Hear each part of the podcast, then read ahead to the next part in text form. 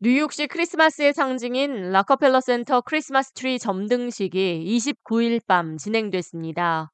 이 자리에 참석한 에릭 애덤스 뉴욕시장은 크리스마스 점등식은 뉴욕시의 가장 중요하고도 중심적인 행사라고 강조하며 그 어디에서도 이런 크리스마스 트리는 볼 수 없다고 강조했습니다.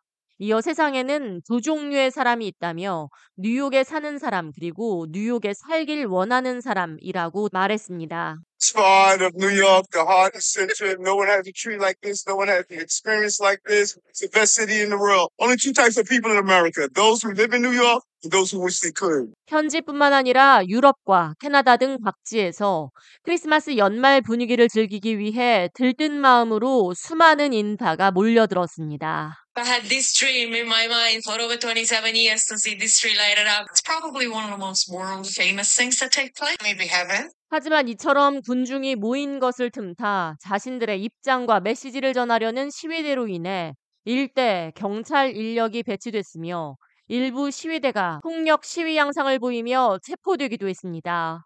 락커펠러 센터 크리스마스 트리 점등식을 앞두고 인스타그램 팔로워 31만 5천 명을 보유한 Hidden 팔레스타인 계정과 팔로워 13만 7천 명인 Within Our Lifetime 계정에는 락커펠러 센터 점등식 당일날 가자를 위해 집결하자라는 메시지가 올라왔습니다. 실제로 이들은 락커펠러 센터 크리스마스 점등식이 진행되는 동안 시위를 이어갔으며 이 중 몇몇 시위자는 뉴욕시경 모자를 불태우고 바닥에 던지는 시위 퍼포먼스를 보였습니다. 불에 탄 뉴욕시경 모자를 바닥에 던지자 군중은 환호했습니다. 해당 영상은 시위대 내부에서 촬영한 것으로 보이며 뉴욕시경 모자에 불이 붙자 빨리 촬영하라는 목소리도 고스란히 영상에 담겼습니다.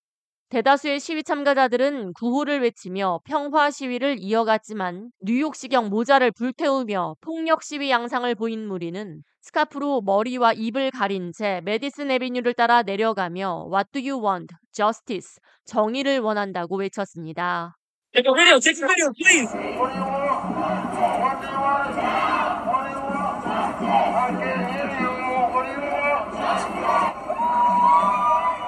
이들 중 7명의 시위 참가자가 락커펠러 센터 인근에서 체포됐습니다. 이들은 47 Street과 6 Avenue 사이에 있는 팍스뉴스, 월스트리트 저널, 뉴욕 포스트가 몰려있는 건물 앞에서 수백 명이 운집했으며 경찰이 이들을 진압하기 전 경찰과 몸싸움을 벌이기도 했습니다. 군중 가운데 일부는 경찰을 향해 Shame on you, 부끄러운 줄 알라고 소리쳤습니다. 뉴욕시경은 성명을 통해 지난 7주 동안 뉴욕시 곳곳에서 친팔레스타인, 친이스라엘 시위를 봐왔으며 군중이 밀집하는 장소마다 시위가 이어질 것으로 예상된다고 말했습니다. 이어 모든 뉴요커의 안전을 위해 타임스퀘어, 락커펠러 센터, 국립도서관 등 시위가 발생할 것으로 예상되는 현장 곳곳에 경찰 인력 배치를 확대할 것이라고 전했습니다. 이어 모든 뉴욕 시민들과 관광객이 안전하게 연말을 만끽할 수 있도록 최선을 다할 것이라고 약속했습니다.